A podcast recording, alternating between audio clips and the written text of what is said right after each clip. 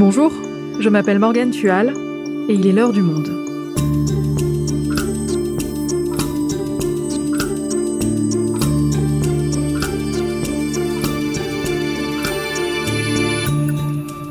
Aujourd'hui, nous allons vous décrire le quotidien terrible de certaines adolescentes livrées à elles-mêmes dans le quartier populaire de Barbès, à Paris.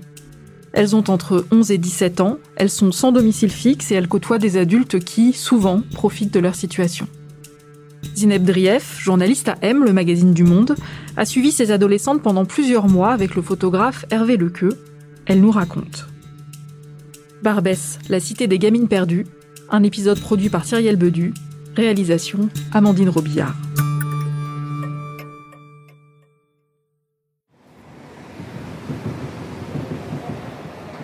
Nous sommes à Barbès, un quartier situé au nord de Paris dans le 18e arrondissement. Comme beaucoup d'autres quartiers, il se gentrifie, mais il reste un des lieux les plus cosmopolites de la capitale. Ici, on trouve de nombreuses boutiques pour les diasporas africaines, et puis le mercredi et le samedi matin, il y a le marché, situé sous le métro aérien, et il ne désemplit jamais. À quelques mètres de ce marché, justement, dans la rue de la Goutte d'Or, une jeune fille presse le pas pour se rendre dans un lavomatique. Elle ne compte pas laver ses vêtements, mais retrouver ses amis du moment. Elle s'appelle Anna, elle a 13 ans, et elle connaît le coin comme sa poche.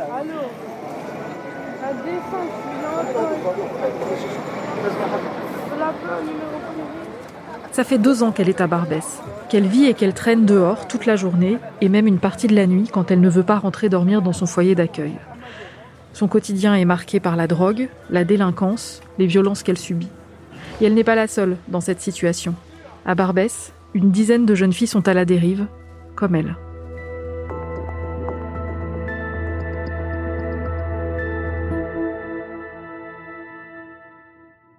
Zineb, pour commencer, est-ce que tu peux nous expliquer ce qui t'a amené au départ à t'intéresser à ces jeunes filles?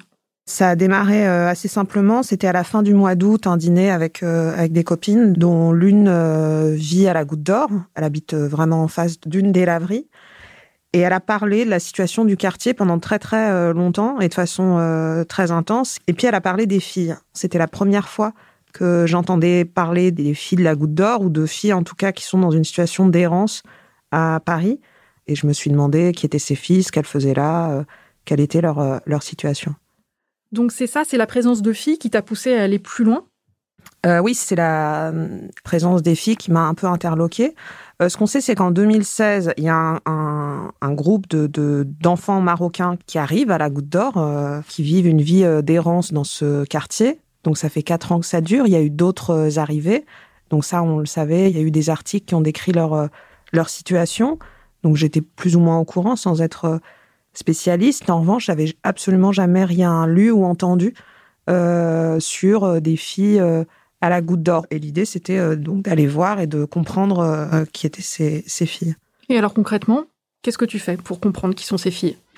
Pour comprendre qui sont ces filles, je suis allée à la goutte d'or. Donc c'était en septembre, il faisait beau, il y avait effectivement beaucoup beaucoup de jeunes dans, euh, dans la rue, à l'extérieur, et effectivement euh, plusieurs euh, filles dans ces groupes, entre, je sais pas, 14 et, et 18 ans, je dirais. Donc la première fois que j'y vais, j'observe et je constate effectivement que ce qu'elle m'a raconté est tout à fait vrai, qu'il y a des filles et qu'elles ont l'air plutôt abîmées.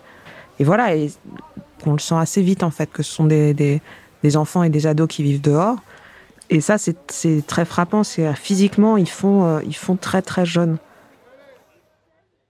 Et alors, comment tu les abordes?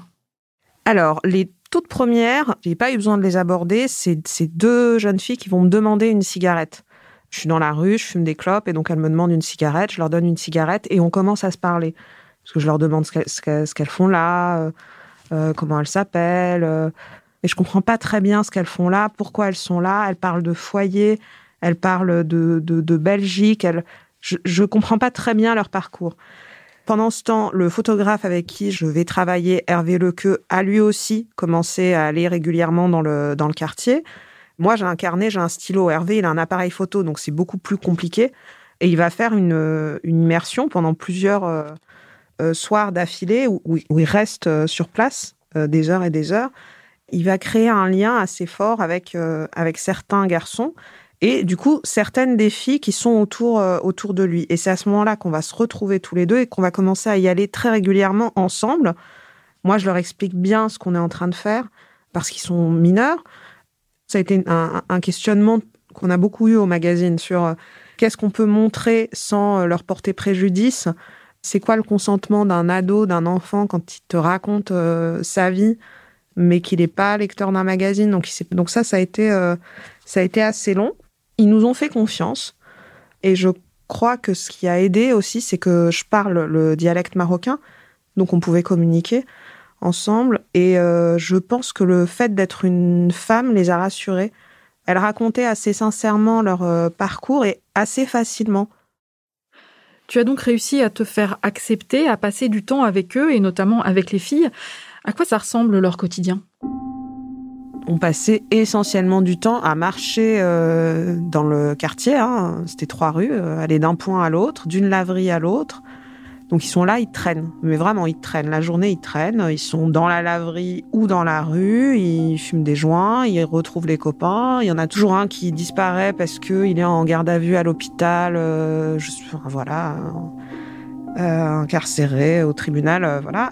Et donc c'est jamais c'est jamais tout à fait le même groupe. Il y en a toujours un qui manque. On ne sait pas très bien pourquoi, puis il revient deux, jours après. Et ils passent essentiellement leur temps à, prendre des médicaments ou à fumer des joints ou à boire. Donc à, se défoncer en fait dans la dans la rue euh, ou dans les laveries. Et ces laveries justement, elles ont l'air d'être des endroits très importants pour eux. La laverie, c'est vraiment le QG de tout ce groupe. En fait, il y a deux laveries euh, dans la rue et les deux sont occupés par ces jeunes. Euh, c'est leur point de repère, c'est euh, l'endroit où ils se réchauffent, c'est l'endroit où très longtemps ils ont dormi. Euh, ils dormaient en 2016, 2017, ils passaient la nuit dans, dans les tambours. Quand ils cherchent un copain, et eh ben, ils vont d'abord voir s'il n'est pas dans la laverie du haut de la rue ou celle du bas de, de la rue. Ils, ils mettent de la musique, ils dansent, ils, sont essentiellement là-bas pour se retrouver. C'est le lieu où ils se retrouvent.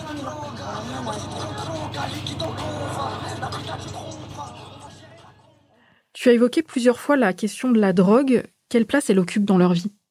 La drogue euh, occupe une place euh, très importante euh, dans leur vie parce que la plupart d'entre eux, la majorité donc de ces enfants errants, consomment du Rivotril et du Lyrica.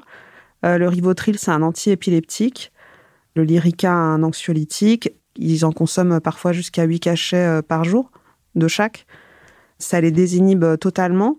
Euh, ça participe aussi à les rendre très très violents. Et surtout, ça les rend extrêmement vulnérables et malléables. C'est-à-dire qu'on peut en faire ce qu'on veut d'un très jeune qui est défoncé au Rivotril et, et au Lyrica. Alors moi, ce que j'ai vu et ce que ce qu'on sait, c'est que c'est des adultes donc qui leur vendent ces produits ouvertement. En fait, ils arrivent dans la laverie, ils proposent des des cachets, les enfants achètent et ils repartent.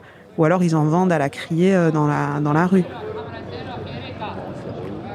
Ils sont quand même très chargés et ce qui est très nouveau, c'est qu'ils consomment euh, maintenant de la cocaïne et des extas donc il y a énormément d'overdoses. Enfin, c'est vraiment très quotidien. Il y en a, il y en a toujours un qui finit par tomber, donc il est transporté à l'hôpital. C'est extrêmement courant de les retrouver quand même dans des états euh, euh, graves. Et donc, parmi ces jeunes, tu as rencontré une jeune fille que tu as appelée Anna dans ton article afin de préserver son anonymat. C'est un peu le fil rouge de ton reportage. Comment est-ce que tu l'as rencontrée? Anna, on la rencontre à la fin du mois de novembre. C'est une fille dont on nous avait déjà beaucoup parlé, qui est connue dans le quartier, que tout le monde connaît dans le quartier. Et elle avait disparu pendant euh, un mois ou deux. En tout cas, en septembre-octobre, jusqu'à mi-novembre, elle n'est pas là. Moi, je la vois pas. Je, sais qu'elle existe. Je sais que c'est quelqu'un qui va revenir, mais on voilà, on la croise pas. Euh, c'est Hervé qui va la croiser pendant une de ses soirées euh, d'immersion. Donc il m'en parle et, et j'arrive le, le, lendemain et je la rencontre. tu roules une cigarette, tu fais comme ça. Et alors, c'est qui cette jeune fille? C'est quoi son parcours? Qu'est-ce qu'elle fait là? C'est sans doute la plus jeune euh, du, groupe de filles. Elle a 13 ans. Et elle est arrivée à 11 ans à Barbès, dans le quartier. Elle a fugué de chez elle. Elle vient de l'Est de la France. Elle est arrivée à Paris. Elle a suivi un garçon. Et euh, ce garçon va, euh, va l'emmener à la goutte d'or. Et à partir de là, elle part plus. Elle repart plus. C'est-à-dire que depuis qu'elle a 11 ans, elle est en constante aller-retour entre euh, les foyers et la rue.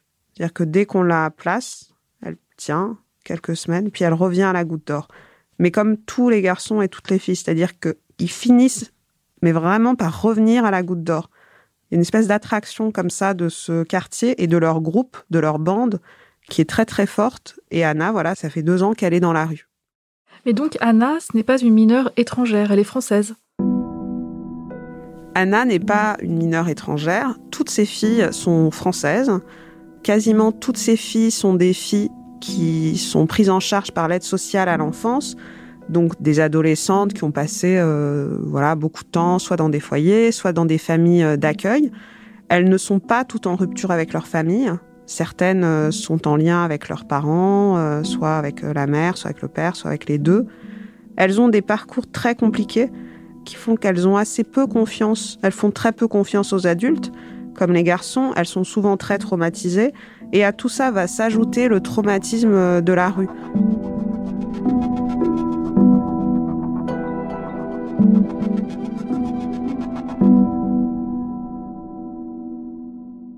On a eu énormément de mal à se faire raconter euh, les nuits. C'est-à-dire qu'à un moment, on envisageait de les suivre euh, pendant la nuit pour savoir où elles dormaient, etc. Ça, ça a été extrêmement compliqué. On n'a pas, euh, on n'a pas réussi. C'est-à-dire que en dehors de, la goutte d'or, on ne pouvait pas les, voilà, les suivre, les voir. Alors ces filles, bah, c'est un peu comme les garçons, elles dorment où elles peuvent, euh, essentiellement dans des squats euh, autour de Paris, et sinon elles se font parfois héberger, euh, donc par des, par des adultes dont elles parlent pas beaucoup. C'est pas très compliqué d'imaginer que c'est des adultes qui les exploitent sexuellement, parce qu'on sait que les filles, plus que les garçons, dans des situations de rue sont beaucoup plus exposés aux violences, euh, notamment aux violences sexuelles. On a assez vite compris que toutes ont été victimes d'agressions sexuelles, de violences sexuelles, de viols, euh, de viols collectifs. Il y a énormément de vidéos qui circulent dans les téléphones euh, entre les jeunes et pas seulement. On nous l'a dit, elle, elle le raconte et elle, et elle partage aussi entre elles ces, ces, ces images-là. Donc, qu'elles sont surexposées aux, violences sexuelles. Ça, c'est pour les violences d'ordre sexuel. Est-ce qu'elles subissent d'autres types de violences? Alors, elles se battent, euh, mais on les bat aussi. Euh, on les agresse au couteau. Euh, par exemple, Anna, qui a 13 ans, elle a, une grande balafre sur la joue, donc c'est une cicatrice qui a un an, c'est un coup de couteau qu'elle s'est pris euh, dans un squat. Et quand je l'ai rencontrée, elle avait donc euh, elle, avait sa balafre, mais elle avait aussi euh, deux entailles très profondes au niveau de du cou. Quand je l'ai rencontrée, ça devait dater de cinq jours. Donc je lui ai demandé ce qu'elle s'était fait. Elle m'a raconté qu'elle avait tenté de cambrioler une, une pharmacie avec avec un copain. Donc ils, ce qu'ils font très souvent dans dans ces cas-là, c'est qu'ils utilisent des plaques d'égout qui, qui jettent contre la vitrine, elles se brisent, ils passent à travers. Et elle, en passant à travers, elle s'est pris un, du verre euh, contre le, le, cou et elle a fini à l'hôpital. Euh, puis elle s'est enfuie de l'hôpital euh, tout de suite après avoir été soignée. D'une heure à l'autre, ça peut, ça peut basculer et très mal finir. Et tu disais qu'elles revenaient toujours à la goutte d'or, euh, qu'elles revenaient toujours dans la rue, même quand elles avaient des places en foyer. Pourquoi elles préfèrent rester dehors? Elles se plaignent assez peu des foyers. Elles se plaignent des règles qu'on leur euh, impose dans un foyer. C'est-à-dire qu'il y a des horaires, que le téléphone n'est pas forcément autorisé tout le temps, qu'on ne peut pas fumer de joint euh, dans la cour, que on peut pas d'ailleurs fumer de cigarettes. et c'est des règles qui les contraignent et elles sont plus du tout habituées à la contrainte. Elles sont habituées à, vivre sans contrainte à l'extérieur. Euh, donc elles retournent euh, dehors. Ce qui est troublant, c'est qu'elles s'imaginent vivre euh, une vie trépidante, libre. elles voyagent, elles font comme les garçons. Hein. Elles quittent la Goutte d'Or pour aller à Bruxelles, pour aller en Allemagne, pour aller jusqu'en Suède. et elles reviennent. donc elles se racontent euh, qu'elles vivent une vie euh, très libre et plus rigolote qu'une vie en foyer ou une vie de famille. Et ça rend, d'ailleurs, ça les, les éducateurs, les, les, les, médecins, etc., racontent que ça rend leur travail très très compliqué parce que c'est extrêmement compliqué de les arracher à cette vie-là et à la rue.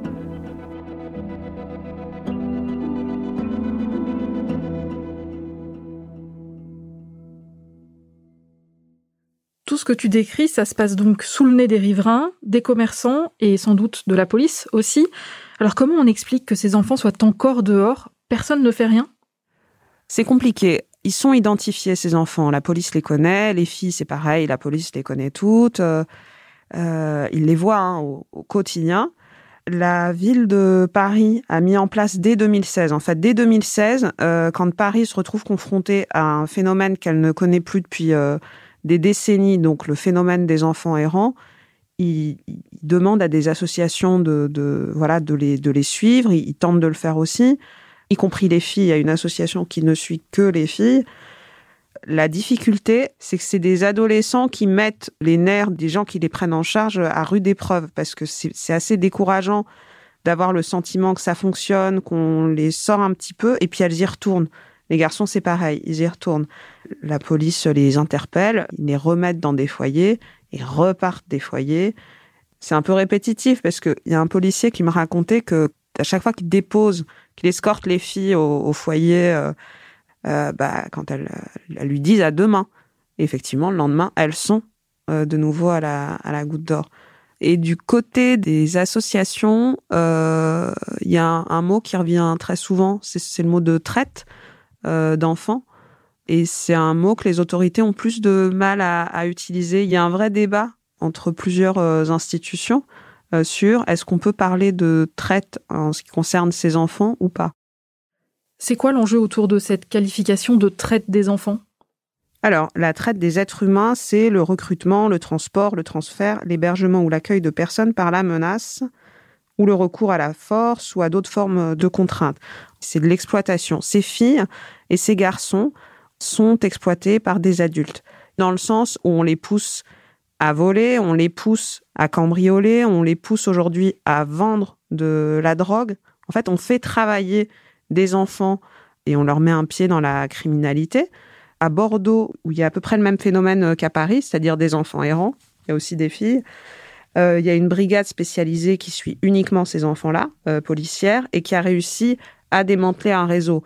C'est un réseau de, de, petits délinquants qui exploitent euh, ces enfants. C'est pas des réseaux avec un système pyramidal, avec un chef, etc. C'est souvent des petits délinquants qui exploitent eux-mêmes donc des plus faibles et plus vulnérables euh, qu'eux.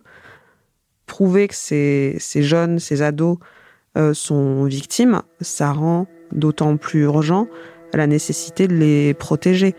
C'est effectivement des jeunes délinquants, mais on peut aussi les regarder pour ce qu'ils sont, c'est-à-dire d'abord des victimes. Et donc tout l'enjeu, il est là. C'est euh, est-ce que ces, jeunes sont uniquement des délinquants qui pourrissent la vie à la goutte d'or et qui tapent les portables dans les métros et qui euh, cambriolent euh, et dévalisent des pharmacies, des pavillons? Ou est-ce que ces jeunes, c'est des victimes qui n'ont d'abord rien à faire dans la rue, qui sont victimes des dealers qui leur vendent des médicaments, des gens qui les exploitent sexuellement, des gens qui les font travailler? Donc c'est l'enjeu, il est là en fait.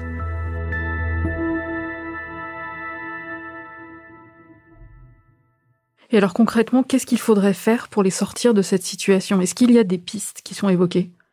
En tout cas, euh, il y a des choses qui sont faites, qui sont mises en place, euh, qui sont encore euh, parfois expérimentales parce que c'est un phénomène récent. Donc, on a vu hein, ce qui se passe à Bordeaux avec ce groupe d'enquête spécialisé.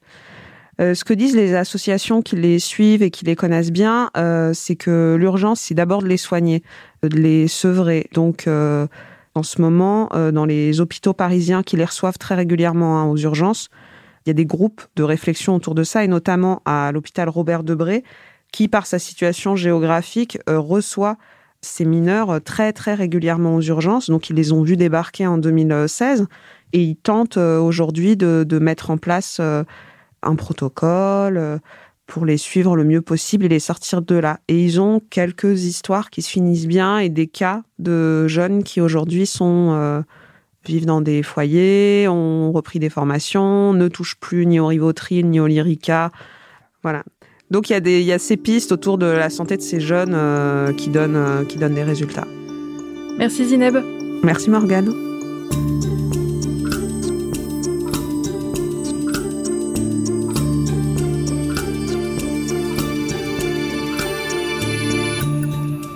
Vous souhaitez en savoir plus sur le sujet, vous pouvez aller lire le reportage de Zineb Drief dans la rubrique Aime le mag de notre site.